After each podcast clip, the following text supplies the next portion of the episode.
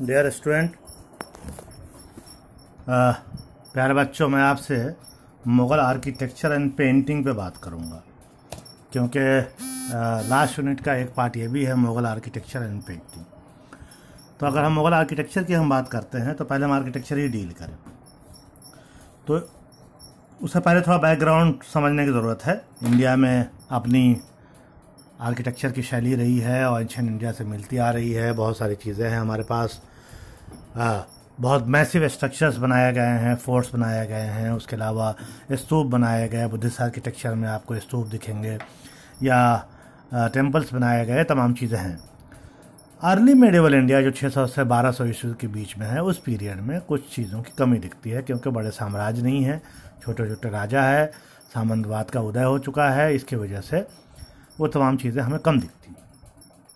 दिल्ली सल्तनत जब ग्यारह सौ बानवे में शुरू हुआ और ख़ास तौर से इल्तुतमिश के बाद जो उसकी स्थापना पूरी तरह से कर दी गई है तो दिल्ली सल्तनत में कुछ आर्किटेक्चरल चेंजेस हमें दिखते हैं। और वो आर्किटेक्चरल चेंजेस इसलिए हैं क्योंकि जो भारतीय आर्किटेक्चर है, उसमें अब कुछ बाहर के लोगों का कंट्रीब्यूशन भी दिख रहा है।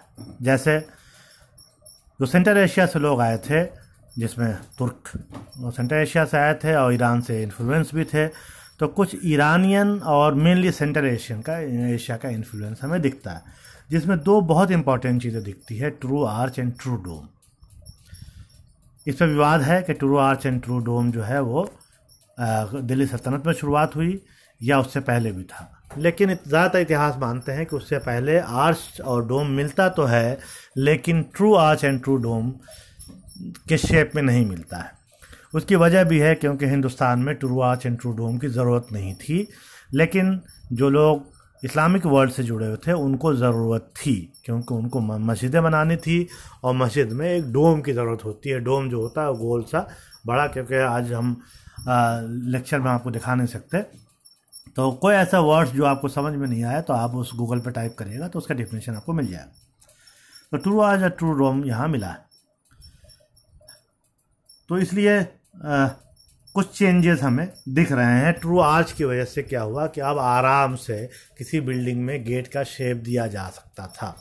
और एक बहुत बड़ा मोनूमेंट उस पीरियड का हमें दिखता है, जो कुतुब मीनार है, जिसको डिटेल में हम नहीं जाएँगे, क्योंकि हम आपसे बात करेंगे मुगल्स पे। मुगल जब हिंदुस्तान में आए तो आर्किटेक्चरल चेंजेस में बहुत बड़ी क्या कहते हैं, अलग तरह के चेंजेस हमें दिखने को मिलते हैं।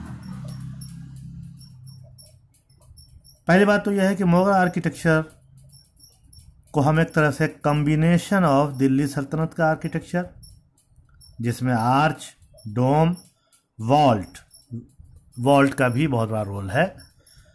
रीजनल आर्किटेक्चर जैसे गुजरात, राजस्थान, मालवा और शर्की एंड बंगाल। इन तमाम जो रीजनल स्टेट्स हैं, क्योंकि दिल्ली सल्तनत के बाद बहुत सारे रीजनल स्टेट्स का एमरजेंस हुआ, जिसमें गुजरात, मालवा, राजस्थान शर्की डायनेस्टी, जो जौनपुर की डायनेस्टी है, या बंगाल है, या राजपुताना में और बहुत छोटे छोटे राज हैं, उन सबों ने अपने आर्किटेक्चर स्टाइल डेवलप किया अपने ज़रूरत के हिसाब से, अपने प्रेफरेंसेस के हिसाब से। मुगल्स ने इन तमाम चीज़ों को कंबाइन करने की कोशिश की, क्योंकि मुगल्स अकबर के समय तक आते आते एक बड़ा, विशाल एम्पायर हो चुका था, जिसमें ये तमाम छोटे छोटे राज समा चुके थे। तो और मुगल्स ओपन भी थे जब ईरान से वो चीज़ें ले रहे हैं, इंडिया से ले रहे हैं, तमाम चीज़ें हमें मिलती हैं। उसके बाद दूसरा जो बड़ा चेंज मुगल आर्किटेक्चर में मिलता है, वो है बाहर का इन्फ्लुएंस जिसमें सेंट्रल एशियन इन्फ्लुएंस क्योंकि मुग़लों की अगर हम बात करें तो मुग़ल के जो वंशज हैं, वो तैमूर और चंगेज़ खां दोनों हैं। दोनों का बड़ा एम्पायर रहा है, पूरा सेंट्रल एशिया करीब करीब पर्शिया इराक ईरान तक जाता है। तो ये तमाम ये लोग इनहेरिट करते हैं किसी न किसी रूप में। तो मुगल्स वो आर्किटेक्चर को भी इंडिया में कोशिश करते हैं कि उसका फ्यूज़न इंडियन आर्किटेक्चर के साथ करें। दूसरी बात हुमायूं हुमायूं जब यहाँ से ईरान गया था और ईरान के राजा शाह अहमद से मदद ली थी शेर शाह के ख़िलाफ़ सू डायनेस्टी के ख़िलाफ़ तो वहाँ से जब वापस आया तो बहुत सारे ईरानियन आर्किटेक्चर और पेंटर्स भी हुमायूं के साथ आए। और उन्होंने इंडिया के आर्ट एंड आर्किटेक्चर को बहुत बूस्ट किया, क्योंकि ईरान का एक अपनी शैली थी। ईरान में एक बड़ा साम्राज्य भी था, जिसको ऑटोमन सॉरी सफावी साम्राज्य कहते हैं, बगल में ऑटोमन साम्राज्य भी है। तो वहाँ के जो आर्किटेक्चरल खूबियाँ हैं, वो भी इंडिया में आनी शुरू हुई। जैसे बल्बस डोम बल्बस डोम जो होता है, वो एक डोम के ऊपर दूसरा डोम बनाया जाता है। जो ताजमहल, उसका बेस्ट एग्ज़ाम्पल हमें दिखता है। पीट्रा डूरा पीट्रा डूरा बहुत इंपॉर्टेंट एस्पेक्ट है आर्किटेक्चर का, जिसके बारे में हम ये कह सकते हैं कि एक कार्विंग करते हैं मतलब है कहीं पे आप कहीं देखते होंगे कि कुछ गड्ढा किया गया। जैसे मान लीजिए ओम लिखना है। तो ओम आपने लिखा, ओम के शेप में उसको गड्ढा किया और गड्ढा करने के बाद उसमें कुछ और आपने प्रीशर स्टोन भर के और उसको चमका दिया। इसको पीटर ड्यूरा कहते हैं। ये जो है पर्शियन स्टाइल की कॉपी हमें यहाँ दिखती है। तीसरी जो सबसे बात है, रेक्टागुनल गार्डन। रेक्टागुनल आर्ट भुज वाला जो गार्डन वो क्या कहते हैं शेप होता है, उसको कहते हैं, ज़्यादातर मुगल आर्किटेक्चर जो है, वो रेक्टागुनल शेप का ही दिखता है। यह पर्शिया से लिया गया।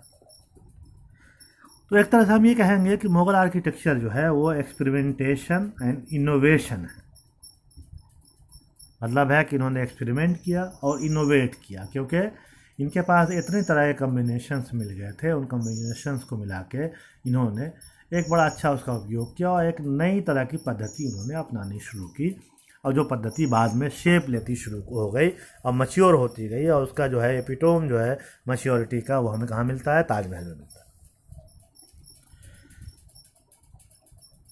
अब आइए हम बाबर की बात करें। बाबर की अगर हम बात करते हैं तो बाबर के बारे में आप सब जानते हैं, पढ़ चुके हैं कि चार साल बाबर का राज रहा, पंद्रह से पंद्रह के बीच। बाबर के पास इतना वक्त हुआ नहीं करता था कि वो इन सब चीज़ों में ध्यान दे सके, ना एडमिनिस्ट्रेशन को ध्यान दे पाया। बाबर के वक्त में सिर्फ़ गार्डन्स का तस्करा मिलता है। बाबर ने बहुत सारे गार्डन्स बनाए। और गार्डन्स एक बहुत इंपॉर्टेंट आर्किटेक्चरल फीचर मुगलों का हमें मिलता है। और गार्डन्स को आप देखिएगा तो मुगलों के वक्त में जो गार्डन्स बने, वो बहुत ही वेल प्लान गार्डन्स बने। ऐसा नहीं है कि एक ऐसी मैदान को घेर दिया गया और गार्डन बना दिया गया, ऐसा नहीं। गार्डन्स के लिए बहुत इंपॉर्टेंट बात यह थी गार्डन्स को एक उसका अपना एक आर्किटेक्चर वैल्यू भी बनी। उस आर्किटेक्चर वैल्यूज़ में, जैसे गार्डन्स आमतौर पर मुग़ल गार्डन्स देखिएगा बाबर, बाद में भी आपको जहांगीर के वक्त में मिलते हैं, कश्मीर में मिलते हैं, आपको शालीमार गार्डन और लोग ये तमाम चीज़ें। कुछ, बाद में कुछ प्राइवेट्स गार्डन मिलते हैं, कुछ जो है पब्लिक गार्डन्स भी मिलते हैं। प्राइवेट वो थे जिसमें राजा, महाराजा की फैमिली जाकर रहा करती थी। चार पार्ट्स में डिवाइडेड मिलेगा गार्डन्स ये मेन फीचर है। Flower bed and fruits tree से अरेंज होगा। गार्डन में आपको उस तरह से अरेंज किया जाएगा कि बहुत ही सामने फ्लावर्स होंगे और ऐसा लगेगा जैसे फ्लावर की चादर बिछा दी गई हो और पीछे फल के बागान बनाए जाएँगे। वाटर टैंक होगा। वाटर को चैनलाइज किया जाएगा। मतलब एक जगह से दूसरी जगह वाटर बह के जा रहा है तो एक तरह से वो आपको फवारा और फवारे को किस तरह से चैनलाइज करके लेके जा रहे हैं, वो बड़ा अच्छा आपको किसी भी अच्छे गार्डन में। आप कश्मीर वगैरह जाइएगा तो आपको दिख जाएगा। डोम मिलेगा, क्योंकि गार्डन्स में एक तरह से सराय टाइप का बनाया गया था, जिसको डोम, जिसमें डोम बनाया गया था पवेलियन जिसे कहते हैं, जिसमें सेल्स भी थे छोटे छोटे सेल्स थे, ताकि आराम करने के लिए। आप गार्डन में जाएँगे तो पेड़ के नीचे ही हर वक्त नहीं रहेंगे, बारिश हो गई तो कम से कम आप वहाँ आराम करेंगे।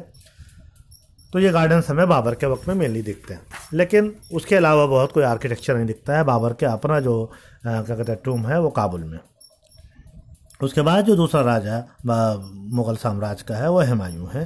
हुमायूं के वक्त में जो सबसे बड़ी बिल्डिंग हमें सबसे बड़ा इलाका जो आर्किटेक्चरल वैल्यू का मिलता है, जिसको हम दीन पनाह कहते हैं।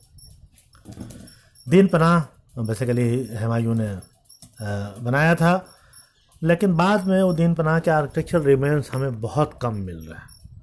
उसकी वजह यह है कि उन सब इलाकों को वक्त के साथ साथ ध्यान नहीं दिया गया, जिसकी वजह से वो तमाम चीज़ें बर्बाद हो और इसलिए ये जो दीन पनाह का इलाका जो है, जो दिल्ली में है, आप अभी भी जाएँगे तो हुमायूं के नाम से बहुत फ़ेमस फ़ेमस है। उसमें आपको, ये आपको दिख जाए। तो हुमायूं के वक्त का भी आर्किटेक्चर रिमेन हमें बहुत कम मिलता है। उसकी यही वजह है कि वक्त के साथ हमारे हम संरक्षण नहीं कर पाते हैं और संरक्षण न करने की वजह से क्या हुआ कि वो चीज़ें धीरे धीरे गायब हो यमुना रिवर के बैंक पे ये दीन पना का इलाका बसा हुआ है। आ, दिल्ली में है आप जब भी अगर जाएँ वहाँ तो उसको देख सकते हैं। हुमायूं के पास भी वक्त बहुत कम रहा। ये हमें साफ़ साफ़ दिखता है कि हुमायूं के पास भी उतने वक्त नहीं है जितना बाबर की तरह हुमायूं भी कहीं ना कहीं दीन पनाह को कई बार लॉस सिटी ऑफ़ दीन पनाह भी कहते हैं। उस, उसकी वजह यह है कि उसको ये मान के चलते हैं कि उस, जो शहर है वो खो गया, क्योंकि खो इसलिए गया क्योंकि धीरे धीरे वक्त के साथ वो शहर बर्बाद हो गया। और उस बर्बाद होने की वजह से क्या हुआ कि वो आर्किटेक्चर वो बहुत इंडिया में बहुत सारे ऐसी जगह हैं, जैसे मान लीजिए आगरा का किला। आगरा का किला के ऊपर ही शाहजहाँ ने नया किला बनाया था अपने वक्त में रेड फोर्ट ऑफ़ आगरा जिसे कहते हैं। तो उससे नुकसान क्या हुआ कि पुराने रिमेन जो है, वो तोड़ दिए गए। तो हमें ये नहीं पता चलता है कि अकबर के समय में आगरा किले में क्या क्या चीज़ें हुआ करती तो दिन पना के बारे में अगर हम बात करें तो हमें ये मिलता है। उसके बाद जो है सूर डायनेस्टी आती है। सूर शेर शाह के वक्त में भी आते हैं। शेर शाह को भी करीब करीब पाँच साल टाइम मिला है। पाँच साल ज़्यादा वक्त नहीं मिला, चालीस से पैंतालीस। शेर शाह के वक्त की कुछ सर्वाइविंग बिल्डिंग्स हमें मिलती हैं और जो बहुत इंपॉर्टेंट बिल्डिंग्स है। और आर्किटेक्चरल स्टाइल भी बहुत यूनिक है शेर शाह का। जैसे शेर शाह का पुराना किला, जो ओल्ड फोर्ट के नाम से जाना जाता है, वो भी दिल्ली में है। उसके भी रिमेन्स बहुत कम मिल रहे हैं हमें।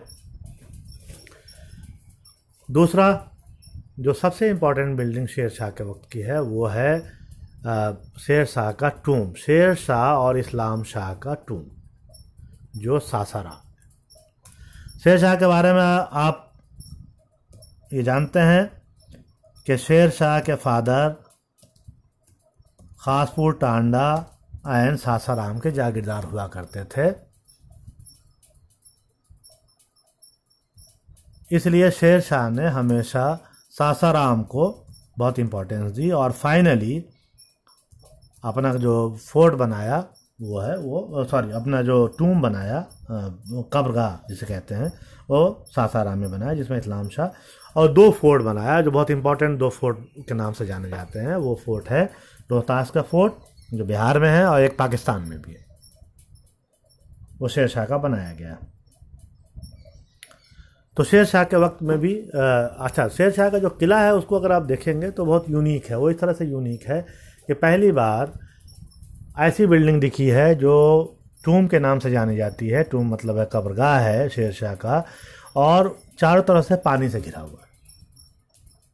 इससे पहले ऐसा कोई बिल्डिंग टूम हमें नहीं दिखता है। दिल्ली सल्तनत में जितने टूम दिखते हैं, वो टूम ऐसे ही सरफेस ज़मीन पे हैं। पहला टूम ऐसा दिख रहा है जिसमें चारों तरफ़ से पानी, एक बड़े से तालाब में क्या किया गया है कि बीच से एक रास्ता बनाया गया और बीच में किला है। और बहुत ही अच्छे से पैरामेटिकल स्टाइल टाइप का हमें अब दिखता है।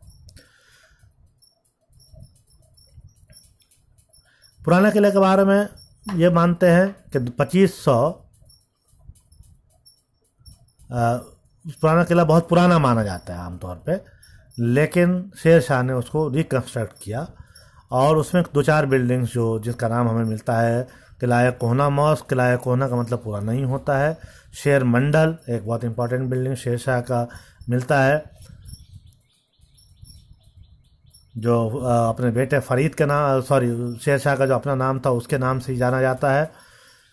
उसके बाद और बाकी रिमेंस हमें पुराने किले के बारे में कम मिलते हैं। उसके बाद, शेर शाह के बाद अगर फिर से अकबर की वापसी होती है सॉरी हुमायूं की वापसी होती है और अकबर का री एस्टेब्लिशमेंट ऑफ़ मुगल एम्पायर जो हमें दिख रहा है पंद्रह में। पंद्रह के फ़ौर बाद एक सबसे इम्पोर्टेंट बिल्डिंग जो बनी है, जो हुमायूं स्टोन के नाम से जानी जाती है। ये बिल्डिंग पंद्रह में बनाई गई, जिसको हुमायूं का टोम कहते हैं। दिल्ली में है और इस बिल्डिंग को बनाने में सबसे बड़ा हाथ हुमायूं की वाइफ जिसका नाम है हमीदा बानो बेगम, जो अकबर की माँ है, उसने बनवाया था।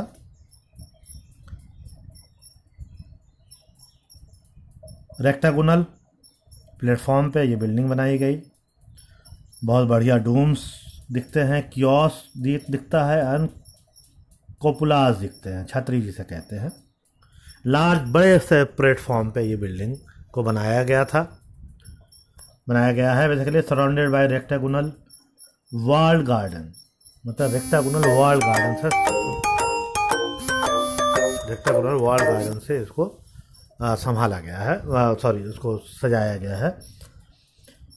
क्रिस को क्रिस क्रॉसिंग वाटर कोर्स भी हमें दिखता है। क्रिस क्रॉसिंग वाटर कोर्स का मतलब ये हुआ कि पानी के लिए जो चैनल्स बनाए गए हैं वो बहुत सीधे चैनल्स नहीं हैं थोड़ा सा वो जिक टाइप के चैनल बना दिए गए हैं ताकि पानी का सप्लाई होता रहे और पानी की वजह से कई चीज़ें होती है एक तो ठंडा रहता है दूसरा क्या होता है कि आसानी होती है।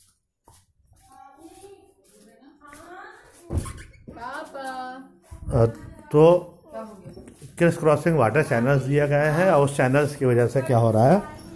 कि एक खूबसूरती भी बढ़ती है और ये जो है वो वहाँ पे जो लोग जाएँगे विजिटर्स हैं उनके लिए ठंडा रह, रहने का इंतज़ाम किया जाता है। ये बिल्डिंग एक तरह से कहते हैं कि ये ताजमहल का प्रीकर्सर है। ताजमहल जो बनाया गया है, कहीं ना कहीं इसी का लेआउट से ताजमहल की बिल्डिंग का डेवलपमेंट बनता है। ये तीन बिल्डिंग बहुत इंपॉर्टेंट है। हुमायूं टोम और एतमादुद्दौला का टोम जो शाहजहाँ के वक्त में, जो नूरजहाँ के पिता का टूम है। और फाइनली ताजमहल। तो ये मानिए कि पहला जो इनिशिएशन है, पहला जो एक्सपेरिमेंट है, वो हुमायूं टोम है, के नाम से है। दूसरा जो है, वो है आपके, क्या नाम है तमादुद्दौला का टूम और तीसरा उसी का कल्मिनेशन ऑफ़ आर्किटेक्चरल डेवलपमेंट जो है वो हमें दिखता है। ये ताजमहल।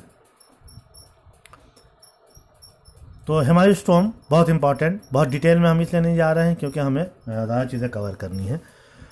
उसके बाद हम दूसरा जो इम्पोर्टेंट जो बिल्डिंग अकबर के समय की हमें दिख रही है, वो हमें दिख रही है फतेहपुर सीकरी। फतेहपुर सीकरी यह किला जो है बहुत इम्पोर्टेंट किला है। अकबर का एक तरह से समझिए कि वो आ, सबसे बड़ा एक्सपेरिमेंट जो ये भी हम कह सकते हैं कि वो फेल कर गया। और फेल करने के पीछे बहुत सारी थियरीज है। पहली बात तो यह कि फतेहपुर सीकरी अकबर ने क्यों बनाया? अकबर ने तो उससे पहले आगरा फोर्ट बनाया था। आगरा फोर्ट बहुत इंपॉर्टेंट फोर्ट हुआ करता था अकबर के लिए। अकबर की राजधानी हुआ करती थी। तो अकबर ने फतेहपुर क्यों चुना? तो ज़्यादातर इतिहासकार ये मानते हैं कि अकबर ने फतेहपुर इसलिए सुना कि फतेहपुर आगरा से राजस्थान की तरफ़ मूव करने वाले रास्ते में है। और एक तरह से वो चेक पॉइंट था, राजस्थान से अगर या राजपुताना से कोई अटैक होगा मुगलों पे तो फतेहपुर सीकरी एक चेक पॉइंट के तौर पे काम करे।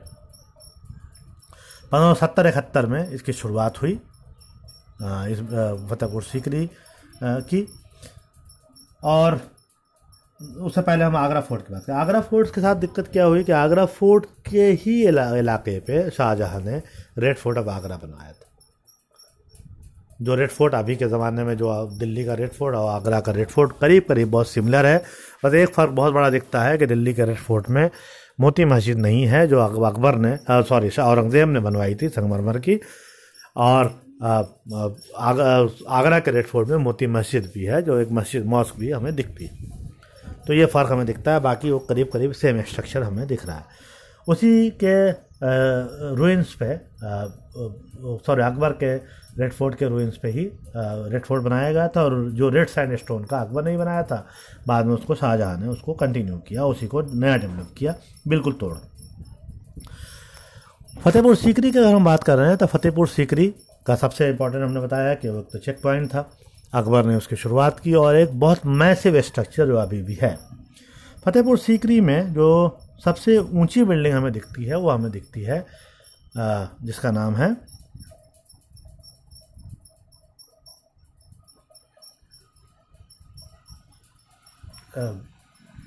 बुलंद दरवाज़ा। बुलंद का मतलब जानते हैं, ऊँचा दरवाज़ा का मतलब जानते हैं, बुलंद दरवाज़ा, जिसके बारे में ये कहा जाता है कि बुलंद दरवाज़ा जो है वो गुजरात के विक्ट्री के बाद और अकबर ने बनवाया था। गुजरात की विक्ट्री का मामला है? गुजरात एक ऐसा सूबा था जो बहुत ही प्रोस्परस सूबा था। कहा जाता है कि अकबर ने सबसे पहली बार जो समंदर देखा, वो गुजरात जीतने के बाद ही देखा, उससे पहले अकबर ने समंदर में नहीं देखा था। गुजरात के पास गन पाउडर बाबर के वक्त में भी था। इसलिए ये कहना है कि बाबर ही गन पाउडर लाया, ये भी बड़ा मुश्किल है, क्योंकि गुजरात में उससे पहले गन पाउडर हमें दिखता है। क्योंकि गुजरात का कॉन्टेक्ट बाहर के वर्ल्ड से बहुत था सी के ज़रिए। तो गुजरात को जीतने के बाद अकबर ने बुलंद दरवाज़ा बनवाया जो बहुत ऊंचाई पे है उसकी हाइट बहुत ऊँची है। आ, तो बुलंद दरवाज़ा ठीक सामने है किसके? शेख सलीम चिश्ती के दरगाह सलीम चिश्ती सूफी संत हैं जो अकबर के वक्त में ज़िंदा थे। अकबर उनके पास गया था और अकबर ने उनसे अपने बेटे के लिए दुआ मांगी थी, फिर सलीम चिश्ती ने दुआ दी, फिर अकबर वहाँ से पैदल अजमेर गया था अपने बेटे की दुआ मांगने के लिए। और बाद में सलीम की पैदाइश हुई। सलीम की पैदाइश के बाद सलीम का नाम इसलिए सलीम रखा गया।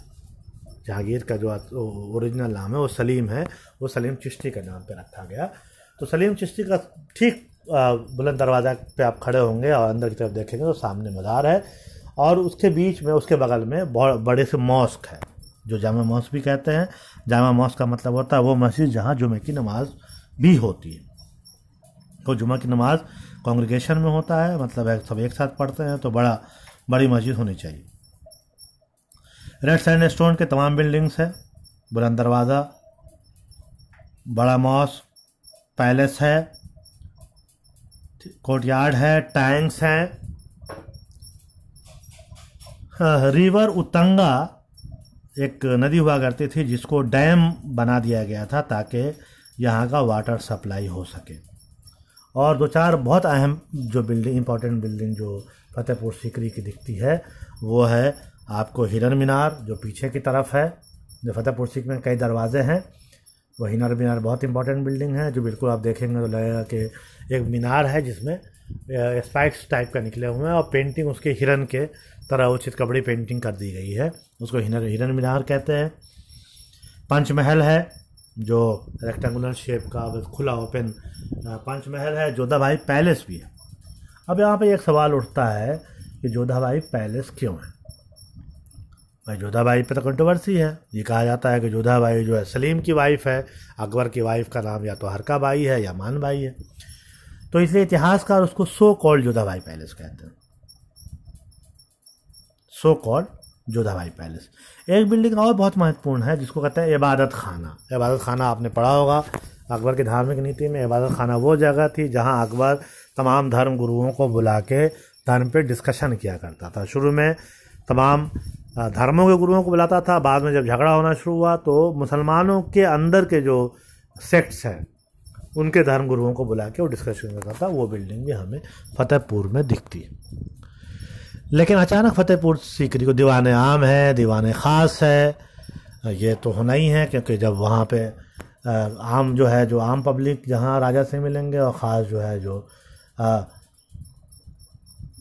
हुजरा अनूप तालाब है उसमें एक बिल्डिंग अनूप तालाब नौबत खाना है नौबत खाना में नक्कार खाना भी कहते हैं जिसमें क्या कहते हैं मुहर्रम के ज़माने में आ, वो मातम किया जाता है। बिरबल्स हाउस भी यहाँ पे एक बिल्डिंग हमें मिलती है।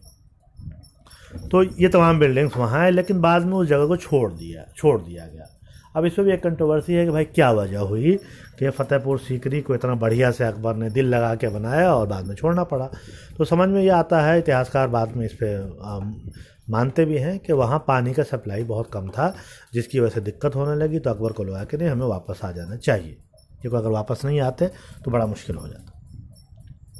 तो ये जो हमें फतेहपुर सीकरी हमें मिलता। है अकबर ही के समय में एक और बिल्डिंग की शुरुआत हुई, जिसको सिकंदरा अकबर का मसूलियम कहते हैं, अकबर का मकबरा कहते हैं, सिकंदरा में है, जो आगरा से दूर है, जिसमें कोई डूम नहीं है। मार्बल का टॉप स्टोरी है, शाह जहांगीर के द्वारा बनाया गया था, और एक बड़े से प्लेटफॉर्म पे बनाया गया। और आप जब एंट्री करेंगे, अगर तो मेन गेट से बहुत अंदर पैदल चलेंगे, तब जाके अकबर का सिकंदरा वो मिला। एक कहानी मैं आपसे और शेयर करूँ। आ, मैं भी गया एक बार सिकंदरा।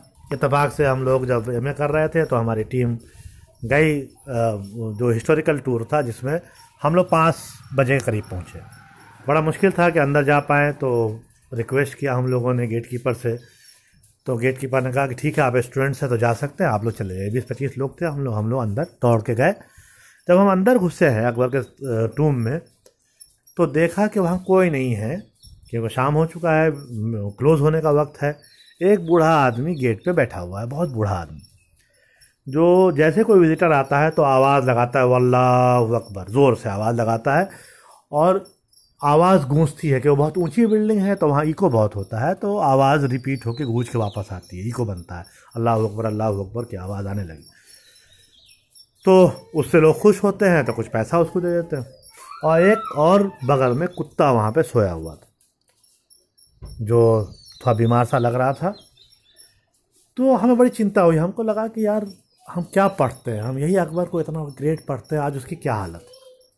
है आज उसकी हालत यह है, जो अकबर द ग्रेट और ख़ास तौर से मुग़ल आज़म देखने के बाद जो अकबर की छवि दिमाग में बनी, और जो हम पढ़ते हैं, इतिहास ही पढ़ते आ रहे हैं तो जो छवि बनी है कि अकबर द ग्रेट उसने तमाम राजाओं को हरा दिया, और ये ये काम किए, और इतना जागरूक आदमी था।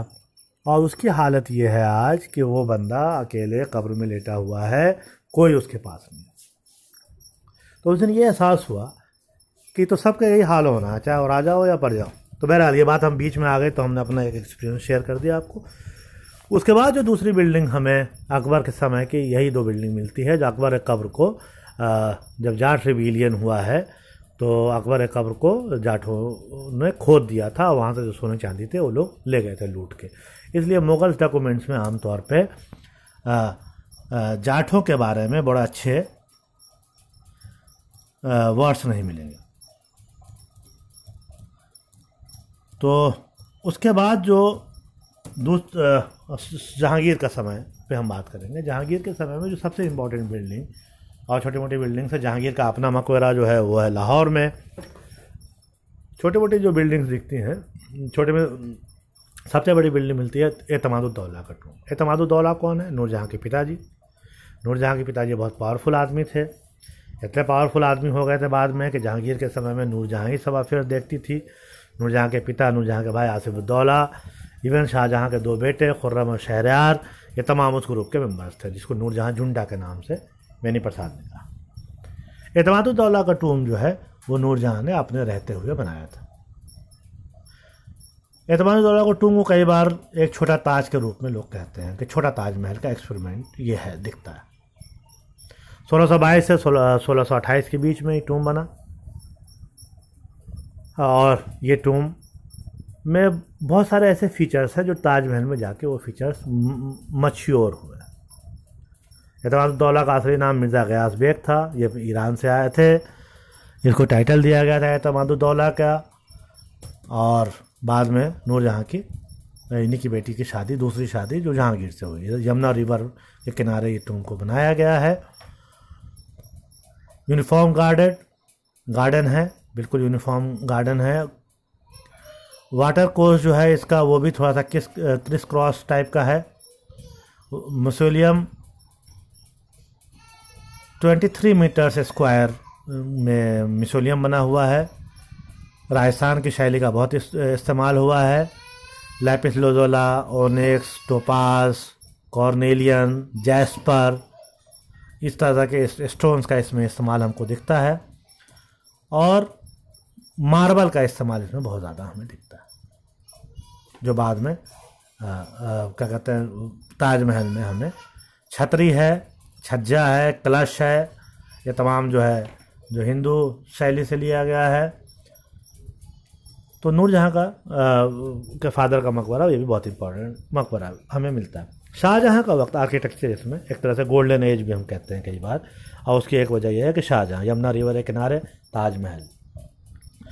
Geometrical and rectangular plan Taj Mahal का हमें दिखता है। उसके ठीक सामने दो बिल्डिंग हमें रेड सैन स्टोन की है। वाटर चैनल है, टूम है, टूम जो है नीचे है, उसके ऊपर एक जो है उसका रिप्लिका बनाया गया है। बेसिकली ताजमहल जो है वो एक तरह से मकबरा है, एक तरह से नहीं, मकबरा ही है, जिसमें शाहजहाँ ने अपने बीवी मुमताज़ महल के लिए बनवाया था। अब बाद में शाहजहाँ को भी वहीं दफन कर दिया गया ताज, ताजमहल मार्बल स्ट्रक्चर है, आप देख रहे हैं, मार्बल से बना हुआ है, बिल्कुल वाइट मार्बल। बहुत बढ़िया मार्बल का इस्तेमाल किया गया है। इसके बारे में कहते थे कि उन मार्बल्स को बाहर से मंगाया गया, उसका फिर इस्तेमाल किया गया। जो मीनार्स बने हैं, वो चारों चार मीनार है, चारों किनारे पे, और मीनार को अगर आप गौर से देखेंगे तो ऐसा लगेगा कि वो बाहर की तरफ़ झुकी हुई है और गिरने वाली है। ये उल्टा मामला है। ये बेसिकली यही खूबी है उसकी, वही बैलेंस कहीं ना कहीं उस आर्किटेक्चर को कर रहा है। बल्बस डूम है।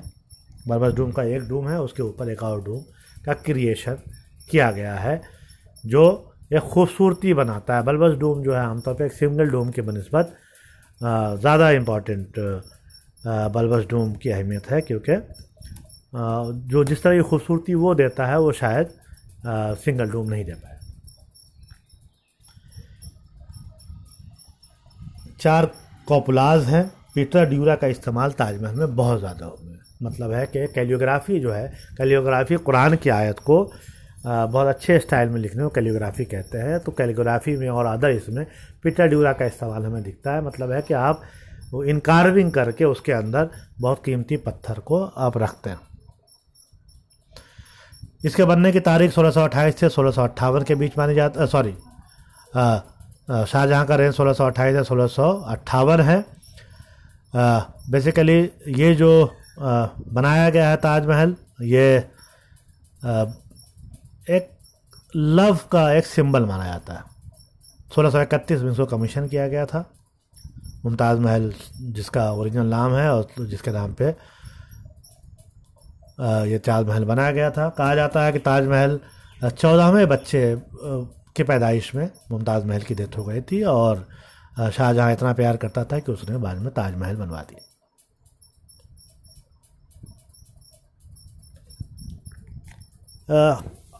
एक बड़े फिलोसोफर हुआ कर, हुआ करते थे मुग़ल साम्राज्य के वक्त में जिसका नाम था इब्न अरबी। इब्न अरबी ने एक प्लान बनाया था एक बेसिकली मैप बनाया था जिस मैप में गॉड कहाँ बैठता है उसको दर्शाया गया। जैसे है ना कि इंद्र कहाँ बैठते हैं और उसके आसपास जितने और क्या कहते हैं भगवान बैठते हैं या तमाम चीज़ें जो हैं जो आप कई बार ड्रामों में या नाटकों में देखते हैं। गॉड के बारे में भी अगर कुरान के सप्शन से जाइएगा तो वो गॉड, आसमान में कहीं गॉड है और उसके आसपास फरिश्ते रहते हैं और तमाम चीज़ें हैं। तो वो जो लेआउट है, उस लेआउट को अगर ताजमहल के ऊपर से लगाया जाए तो एग्जैक्टली exactly उसी लेआउट के हिसाब से ताजमहल बनाया गया। ये बहुत बात का डिस्कवरी है। वो जो कब्र है दोनों, मुमताज़ महल और शाहजहाँ का, वो बेसिकली वो कब्र जो है वो गौड़ की जगह, जो उस मैप में जो गौड़ की जगह दी गई, वहाँ पे वो कब्र है और उसके चारों तरफ़ उस तरह का लेआउट और उस तरह के गार्डन्स बनाए गए हैं। ये बहुत यूनिक चीज़ हमें मिलती है। सेपी प्रीसियस स्टोन वगैरह का बहुत इस्तेमाल इसमें किया गया है, क्योंकि जब आप पिटरजूरा करते हैं तो उसमें आप अगर नहीं करेंगे तो खूबसूरती नहीं आएगी। छतरी है लोटस मोटिव्स का इस्तेमाल है जो इंडियन स्टाइल है ये तमाम चीज़ें आपको हमें मिल ताजमहल में हमें देखने को मिलती है। बहुत डिटेल हम इसलिए नहीं जाएँगे क्योंकि ये बहुत सारी चीज़ें किताब में आपको मिल जाएँगी।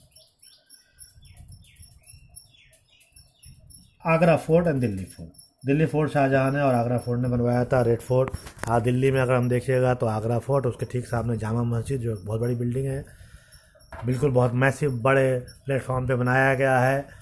कहीं ना कहीं वो स्टाइल लिया गया है। जौनपुर के जामा मस्जिद से, जौनपुर की जामा मस्जिद भी ऐसे ही बहुत बड़े ऊँचे पवेलियन में बनाया गया है। तीन डोम हैं और फोर मिनट्स हैं। उसी तरह से रेड फोर्ट ऑफ़ दिल्ली जिसमें दीवान आम, दीवान ख़ास, मीना बाज़ार, ये तमाम चीज़ें हमें देखिए बिल्कुल जमुना के किनारे रेड फोर्ट है, एकदम साफ़ साफ़ जमुना पहले किनारे से बहती थी। पुराना अगर उसमें कोई भी आप पेंटिंग देखिएगा तो जमुना को काट के रेड फोर्ट के पीछे से बहाया गया था, जहाँ पे अभी सड़क दिखती है। बाद में बंद कर दिया गया उसको। और गोल्डन रेलिंग्स वगैरह लगाई गई थी। उस तरह से आगरा में भी यही चीज़ें हमें करीब करीब मिलती है रेड फोर्ट में। औरंगज़ेब के समय में सिर्फ़ वहाँ एक मोती मस्जिद बनाई गई, जो एक छोटी सी मस्जिद, जैसे रेड फोर्ट में घुसेंगे तो बाएँ हाथ पे एक छोटी सी मस्जिद है, जो संगमरमर की बनाई गई। यही बिल्डिंग, क्योंकि औरंगज़ेब का कब्र भी कोई एक आर्किटेक्चर के तौर पे कुछ नहीं है। कुछ नहीं सिंपल सा कब्र है। थोड़ा सा ऊंचाई पे एक कब्र बना दिया गया है और कुछ नहीं है। क्योंकि औरंगज़ेब इस्लाम धर्म को बिल्कुल कट्टरता से बिलीव करता था और इस्लाम धर्म में ये कब्र का टूम बनाने का कंसेप्ट नहीं दिखता। औरंगज़ेब ने बादशाही मॉस्क लाहौर में बनवाया था। वो एक बहुत इम्पोर्टेंट जिसके बारे में कहते हैं कि दक्कन को जीतने, शिवाजी को हराने के बाद औरंगज़ेब ने बनवाया था। और दूसरा राबिया दुर्रानी औरंगज़ेब की वाइफ थी। उसका एक ताजमहल की एक कॉपी करके एक बिल्डिंग बनाई गई है, जिसको ताजमहल टाइप का छोटे सी बिल्डिंग बनाई गई। मुगल्स ने रिवर्स भी सॉरी ब्रिज बनाया गया है। जौनपुर में एक बहुत बड़ा ब्रिज पंद्रह सौ सड़सठ, अड़सठ में बनाया गया था, जो गोमती रिवर पे है। वो मुगलों द्वारा बना बहुत सारे का सराय बनाए गए जिसमें कोर्टयार्ड वारंडास थे। शाहजहाँ के वक्त में एक बहुत बड़ा कैनाल भी बनाया। शाहजहाँ ने यमुना कैनाल के नाम से जाना जाता है जो सब, जो सौ पचास किलोमीटर के रेंज का था, जो दिल्ली में पावनी सप्लाई करने के लिए हुआ करता था। तो ये तो हम बात कर रहे थे आर्किटेक्चर आर्किटेक्चर की। बहुत डिटेल हम नहीं जा सकते, क्योंकि हम पूरा आर्किटेक्चर डील कर रहे हैं। डिटेल का इन्फॉर्मेशन आप किताबों में जो आपको हमने डिटेल भेजा, उसमें आपको मिल जाएँगे। एक ओवरऑल हमने ओवरव्यू आपको दिया। दूसरी बात करते हैं पेंटिंग पेंटिंग मुगल्स पीरियड में बहुत इंपॉर्टेंट एस्पेक्ट मुगलों का है। और आज के ज़माने में मुगल्स पे ज़्यादातर काम जो है पेंटिंग्स पे किए जा रहे हैं। वजह क्या है? जैसे मान लीजिए मुगलों में महिलाओं की दशा। मुग़ल काल में तो बहुत कम रेफरेंस मिलते हैं। क्योंकि ज़्यादातर किताबें जो है या तो राजा महाराजाओं से डील कर रही है या इकनॉमी आइन अकबरी जो है इकनॉमी और राज के अफेयर्स को डील कर रही है या धार्मिक किताबें हैं। आम लोगों की कहानियाँ हमें नहीं मिलती। प्रोफेसर श्री मूसफी अलीगढ़ में प्रोफेसर हैं। उन्होंने मुग़ल पेंटिंग के बेस पे महिलाओं की दशा को दिखाने की कोशिश की है। उसमें ये बताया है कि भाई कुछ पेंटिंग्स है जिसमें गरीब औरत सर पे एक टोकरी लिए हुए जा रही है। तो वो एक पेंटिंग है। उस पेंटिंग में आप ये देख सकते हैं कपड़ा कौन सा पहनी है। पाँव में खड़ावन है कि नहीं है। वो कितना बोझ लेके जा रही है। उसके साथ और कौन लोग हैं? ये तमाम चीज़ें पेंटिंग के ज़रिए। इधर ह्यूमनिज़म और किन किन तरह के चिड़ियों का पेंट किया गया है किन किन तरह के जानवरों को पेंट किया गया है शिकार का सीन है, ये तमाम चीज़ें मुग़ल पेंटिंग से हमें मिलती दिल्ली सल्तनत में पेंटिंग्स बहुत कम हमें मिलती है, क्योंकि इस्लामिक कंसेप्शन के हिसाब से परसेप्शन के हिसाब से इस्लाम में पेंटिंग आप नहीं बना सकते जानदार चीज़ों की। तो दिल्ली सल्तनत जो पेंटिंग मिलती है, वो या तो जियोमेट्रिकल डिज़ाइन की मिलती है, या फूल पौधों की मिलती है। जानवर इंसान और जानवरों की नहीं। मुग़लों में जानवरों की मिलती है पोर्ट्रेट मिलते हैं। मुग़ल तमाम राजा के पोर्ट्रेट हैं, जो अवेलेबल है। अकबर को आप जानते हैं कैसा है, जहांगीर को आप जानते हैं कैसा औरंगज़ेब कैसा है। ठीक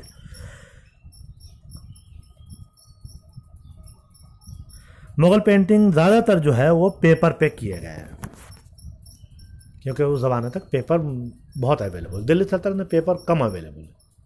दिल्ली सल्तनत में पेपर का पहला रेफरेंस अगर हमको मिलता है तो एक किताब है खैरुल मजालिस नासुद्दीन चराग दहलवी का प्रवचन है वो। उसमें जो है लिखा, एक जगह लिखा हुआ है कि एक दुकानदार जो है पेपर में लपेट के कोई सामान देता है। इसलिए दिल, शायद इसने, क्या नाम है मोहम्मद तुगलक ने पेपर करेंसी नहीं शुरू किया। पेपर की अवेलेबिलिटी कम है। मुग़ल तक आके पेपर की अवेलेबिलिटी ज़्यादा हो गई है तो पेपर फिर मिलते हैं। मुगल्स ने बहुत पैट्रोनाइज किया और प्रमोट भी किया। शुरू में इन्हीं पर्शियन पेंटर्स हमें ज़्यादातर मिलते हैं। पर्शिया ही के लोग हमें ज़्यादातर मिल रहे हैं। पर्शिया से, जब ईरान पर सॉरी हमायूं पर्शिया गया था, यहाँ से भाग के, वहाँ से मदद लेके आया तो वहाँ से दो बड़े पेंटर्स को लेके आया था, अब्दुल समद को और मीर सैयद अली। जो और सही मानव में मुग़ल पेंटिंग का जनक हम इसे कह सकते हैं, इन्हीं दोनों को कि इन दोनों ने मुग़ल पेंटिंग की शुरुआत वहाँ से की। पंद्रह छप, पचपन छप्पन में ये दोनों ईरान से आए और यहाँ के उन्होंने, और एक सबसे बड़ी बात क्या हुई कि मुग़ल पेंटिंग में मिनिएचर पेंटिंग भी आया। मतलब बड़े एक छोटे कैनवास पे बड़े से बड़े थीम को दिखा देना। ऐसे वार का सीन है, दिखा देना। वो हमें मिनिएचर पेंटिंग मुगल में दिखती है। दूसरा, बहुत सारे ग्रंथों का इलिस्ट्रेशन किया गया। जैसे हमजा नामा। कई ग्रंथ हम आपको बताएँगे। तोती नामा, हमजा नामा रमजनामा जो महाभारत का, महाभारत में जो कहानियाँ हैं, उसको पेंटिंग के ज़रिए दिखाया गया। जैसे कॉमिक्स आप पढ़ते हैं तो क्या होता है कि आप कोई कहानी पढ़ रहे हैं, उसमें पेंटिंग्स भी हैं। तो बहुत ईजी होता है आपको समझने के लिए। दराबनामा, खमसानामा ऑफ़ निज़ामी रामायण का इलस्ट्रेशन है। ये तमाम मुगलों के पीरियड में हो रहा है। पाशाह नामा बाद में पाशाह नामा जो ऑफिशियल हिस्ट्री थी शाहजहाँ के वक्त की, उसके अभी पेंटिंग में इलस्ट्रेशन किया गया है। एक बहुत बड़ा डेवलपमेंट मुगलों में हमें दिखता है। पंद्रह पंद्रह साठ में हमजानामा हो गया बाद में इंडियन पेंटर्स का भी इन्वॉल्वमेंट हमें दिखने लगा, क्योंकि इंडियन पे ईरानियन पेंटिंग शुरू हुई है। इंडियन पेंटिंग्स अकबर का इंटरेस्ट था तो मालवा, गुजरात, राजस्थान, ग्वालियर, कश्मीर, ये तमाम अकबर के जीते हुए इलाके हो गए। यहाँ के पेंटर्स भी अकबर के उसमें आपको मिल रहे हैं, जिसमें दसावंत का नाम बहुत मशहूर है, जो अबुल फजल एक बड़ी लिस्ट देता है पेंटर्स की। और कहता है कि तमाम बड़े बड़े पेंटर्स हैं जो मुग़ल ज़माने में पेंटिंग कर रहे हैं और दशावंत जो सबसे बड़ा पेंटर अबू अबुल फजल, उसको मानता है। अब जो है कंपोजिट पेंटिंग का डेवलपमेंट हुआ। जब तो बेसिकली स्कूल ऑफ़ पेंटिंग भी हम कह सकते हैं धीरे धीरे जहांगीर तक आते आते ये स्कूल ऑफ़ पेंटिंग के तौर पे भी डेवलप हो चुका है। मतलब यह है कि एक पेंटिंग को कई लोग बना रहे हैं। चेहरा कोई और बना रहा है बॉडी कोई और बना रहा है, उस सरफेस को पेंट कोई और कर रहा है। और जहांगीर ये तक कहता है कि अगर कोई एक पेंटिंग ला के दोगे मुझे तो मैं ये बता दूँगा कि किस पोर्शन को किसने पेंट किया है। इसका मतलब राजा का इंटरेस्ट समझ लीजिए कि राजा कितना पेंटिंग में इंटरेस्ट रखता है और राजा को कितनी पेंटिंग की जानकारी तो एक बहुत बड़ा डेवलपमेंट जहांगीर के वक्त में हमें पेंटिंग में ख़ास तौर से मिलता है। पोर्ट्रेट पेंटिंग बहुत इंपॉर्टेंट पेंटिंग का वो बन गया है। जहांगीर के वक्त बहुत अजब अलग अलग थीम पे पेंटिंग की गई है उस पीरियड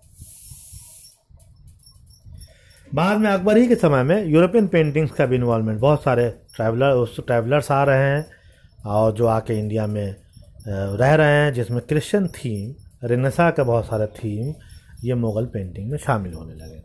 आप जानते हैं कि रेनेसा में पेंटिंग का बहुत बड़ा रोल है। लास्ट सपर या मोनालिजा ये तमाम पेंटिंग्स आप सब उसके बारे में जानते हैं। तो ये मुग़लों ने इसको भी इम्बाइव करना शुरू किया और एक तरह से एक स्कूल ऑफ़ पेंटिंग जो डेवलप हुआ है, वो Persian Indian as well as Christian और बेसिकली यूरोपियन पेंटिंग को मिला के हम बात कर सकते हैं।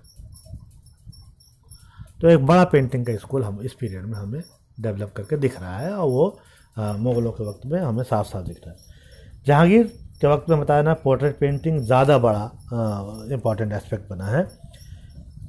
इंडिविजुअल्स का बर्ड्स एनिमल्स ट्रीज फ्लावर्स ये जहांगीर के वक्त में बहुत ज़्यादा पेंटिंग में हमें दिखने लगे। और यही वजह है कि जहांगीर के वक्त के पेंटिंग जो है, वो ज़्यादा कंपोजिट हमें दिखती है, बनस्पत अकबर क्योंकि अकबर ने इन तमाम चीज़ों को असेमिलेट करके शुरुआत तो कर दी थी, लेकिन जहांगीर का एक तरह से हम कह सकते हैं कि वो पीक है मुग़ल साम्राज्य में। पेंटिंग के मामले में। जैसे कुछ बड़े जो नाम मिलते हैं, जैसे मंसूर, एक बड़ा नाम मिलता है पेंटर में, जिसको मास्टर पेंटर का ही खताब दिया गया टाइटल दिया गया। मंसूर, उसके अलावा अब्दुल हसन, मनोहर, दसावन, बसावन, गोवर्धन एट्सट्रा एट्सट्रा बहुत सारे नाम और हैं जो बहुत बहुत डिटेल में जाने की ज़रूरत नहीं है। ये तमाम लोग मुग़ल पेंटिंग में हमें मिल रहे हैं। और इनका बड़ा रोल हमें दिखता है मुग़ल पेंटिंग को डेवलपमेंट करने में। और यही वजह है कि आज के दिनों में जो सबसे ज़्यादा जो पेंटिंग हमें दिख रही है, मिल रही है वो है मुग़लों के वक्त की पेंटिंग और उस पेंटिंग की वजह से क्या हो रहा है कि हम एक अच्छा इतिहास रचने की कोशिश कर रहे हैं, क्योंकि बहुत सारी चीज़ें पेंटिंग के ज़रिए ही हमें मिलती हैं। उसके अलावा हमें नहीं मिलती है, क्योंकि डॉक्यूमेंट्स उस पर कुछ नहीं बोलते। शाहजहाँ के वक्त में अगर हम आते हैं तो शाहजहाँ के वक्त में पेंटिंग ज़्यादा डेवलपमेंट हमें नहीं मिल रहा है, सिर्फ़ शाहजहाँ के वक्त में पाशाह नामा जो शाहजहाँ ने ऑफिशियल हिस्ट्री लिखवाई लिखना शुरू की थी उसका हमको इलस्ट्रेशन मिलता है। उसको जो है पेंटिंग में दर्शाने की कोशिश की गई है और वो बादशाहनामा एक हिस्ट्री है बेसिकली मुग़लों की हिस्ट्री उसको तीन लोगों ने काजिम, कजवीनी इन तमाम लोगों ने मिलकर उसको लिखा है तो वो एक बड़ा वो मिलता है। शाहजहाँ के बाद औरंगज़ेब के वक्त में पेंटिंग का बिल्कुल डेवलपमेंट हमें नहीं दिख रहा, क्योंकि औरंगज़ेब पेंटिंग से औरंगज़ेब, क्योंकि औरंगज़ेब जो है धर्म को मानने वाला था और धर्म को इस तरह से मानता था कि उसको लगता था कि ये पेंटिंग बनाना गलत बात हो जाएगी। तो औरंगज़ेब के वक्त में पेंटिंग क्या, बल्कि म्यूज़िक के बारे में अब जानते हैं कि औरंगज़ेब ने म्यूज़िक को भी बैन कर दिया, क्योंकि उसको लगता था कि म्यूज़िक को अगर हम ओपन करेंगे तो म्यूज़िक जो है गैर इस्लामिक है। मतलब इस्लाम के तौर पर यह गलत है। जैसे मान लीजिए एक पेंटिंग मुगल के वक्त में मिल रही है एक रानी है जो एक तोते को लेकर बैठी हुई मतलब अपने हाथ पे उसने बैठा रखा है ऐसा लग रहा है जैसे वो बात कर रही एक सिंपल है लेकिन हम उससे कम से कम पचास चीज़ें निकाल सकते हैं। जैसे उससे हम ये निकालेंगे कि वो महारानी ने क्या पहन रखा है। एक ताज तो, सॉरी एक उसने वो पहन रखा है ताज। गहने क्या क्या पहने हैं उसने? किस किस तरह के पेंटिंग का यूज़ है? उसे गले में क्या पहन रखा है? कान में क्या पहन रखा है? नाक में क्या पहन रखा है? चूड़ियाँ क्या पहन रखी है? कपड़े किस तरह के हैं? कहाँ बैठी है? ये तमाम चीज़ें वो पेंटिंग में हमें आराम से दर्शाता है। तो जहांगीर के वक्त तो इसलिए हम जहांगीर की ऑटोबायोग्राफी अब पढ़ेंगे तो बहुत कुछ पेंटिंग के बारे में आपको पता चलेगा कि वो जहांगीर का अपना इंटरेस्ट पेंटिंग में बहुत ज़्यादा हुआ करता था। औरंगज़ेब के बाद पेंटिंग की पोजीशन बहुत अच्छी हमें नहीं दिखते हैं। उसके अलावा जो रीजनल शैली है, वो बहुत इंपॉर्टेंट है, खासतौर से एटीन सेंचुरी में, जिसमें आपको क्या कहते हैं, बसौली का अपना स्कूल डेवलप हुआ है राजपुताना का स्कूल डेवलप हुआ है मधुबनी पेंटिंग का डेवलपमेंट भी उसी के आसपास कहीं कहीं दिखता है तो ओरिजिनल स्कूल दिख रहे हैं नेशनल लेवल पे मुग़लों के वक्त में हमें ये चीज़ें कम मिलती है। तो ये हुआ मुग़ल आर्किटेक्चर एंड पेंटिंग ये हमने एक ओवरऑल व्यू दिया है आपको इन पे। इसका डिटेल जो आपको मैंने दो तीन डॉक्यूमेंट्स आर्किटेक्चर से रिलेटेड ऐसे Rizvi the wonder that was India आपको भेजा है इसी ग्रुप पे। दूसरा इरफान अबीब का एक आर्टिकल है, उसको भेजा है। तीसरा सतीश चंद्रा आपके पास होगा, या और बहुत सारी किताबें आप पढ़ते हैं, जो बहुत सारे ऐसी किताबें आप पढ़ते हैं बी महाजन और जे एल मेहता टाइप जिसको हम डिस्करेज करते हैं। लेकिन आप उससे भी कुछ फैक्ट्स ले सकते हैं, ऐसा नहीं है कि बिल्कुल नहीं ले सकते। लेकिन रिलाई करना है मेनली ऐसी किताबों पर जो ऑथेंटिक हो, जो सोर्सेज के बेस पे लिखी गई है। या कुछ ऐसी किताबें हैं जो सोर्सेज पे बेस पे नहीं है, वो ऐसी लिख दी गई हैं। तो हम आपसे नहीं कहेंगे कि आप उस पर जाइए। तो आप उसको पढ़ें, उसको पढ़ने के बाद इसमें आपको लगता है कोई ऐसी चीज़ छुप बच रही है जिस पे हमें आपको समझ में नहीं आ रहा है। कुछ ऐसे वर्ड्स यूज़ हुए हैं, जैसे पेट्राड्यूरा है या कैलियोग्राफी है, जो हम पेंटिंग और आर्किटेक्चर में ये वर्ड्स का इस्तेमाल हो रहा है, वो वर्ड्स आपको अगर नहीं मिल रहे हैं तो आप सिंपल गूगल करिएगा तो आपको वर्ड्स के मतलब मिल जाएँगे। नेट का इस्तेमाल आप कर रहे हैं तो एक और सलाह आपकी ये होगी कि आपको अगर ये पेंटिंग का लेक्चर सुन रहे होंगे और आप, उसके बाद कुछ पॉइंट्स आप नेट पे कुछ बिल्डिंग्स को भी देख सकते हैं। जैसे हमारे ताजमहल को देखेंगे तो वो आपको चार मीनार दिख जाएँगे, वो कैसे टिल्टेड है बल्बस डूम क्या होता है, उसको आप देख लेंगे। क्योंकि आजकल ये तमाम चीज़ें नेट पे अवेलेबल है। तो हमारा लेक्चर जो है, वो आपका आई ओपनर है बेसिकली वो आपकी आँख खोलेगा और वो आपको बताएगा कि देखिए, यही एस्पेक्ट्स है जिसको हमको नज़र रखने की ज़रूरत है। तो आप जो है, उसको देखें। अब एक टॉपिक और बचता है, जो लास्ट का है लास्ट यूनिट का भी है और लास्ट टॉपिक है, वो है आपका economy of the Mughal empire trade and commerce तो दो चार दिनों में मैं उस पर भी आपसे बात करूँगा और चाहूँगा कि ट्रेड एंड कॉमर्स पे एक ओवरऑल व्यू दे दूँ तो करीब करीब मेरा सिलेबस पूरा हो जाता है। क्योंकि लिटरेचर और लिटरेचर वगैरह है तो वो तो आप किसी किताब में पढ़िएगा तो ये तमाम डेवलपमेंट आपको लिटरेचर जो बातें अभी हम कर रहे हैं आपको इलस्ट्रेशन ऑफ़ पेंटिंग्स या अकबरनामा बाबरनामा क्या कहते हैं पाशाहनामा ये तमाम लिटरेचर है, और जो मुग़ल के वक्त में डेवलप हुए हैं। तो वो बहुत छोटा टॉपिक है। उससे बड़ा टॉपिक है ट्रेड एंड कॉमर्स जिसको हम डिस्कस करेंगे आपसे अगले लेक्चर में। और उम्मीद करते हैं कि आप लोग इस तो अच्छे से इसको समझ पाए और इसको आगे सप्लीमेंट करें किताबों से। और किताबों से सप्लीमेंट करके इस चीज़ को आप समझें और हमें फीडबैक भी दें। जब आपका फीडबैक हमें और इनक्रेज करेगा कि मैं और अच्छे से आपसे बात करूँ और टॉपिक्स को भी डील करने की कोशिश करूँ। धन्यवाद। Thank you thank you very much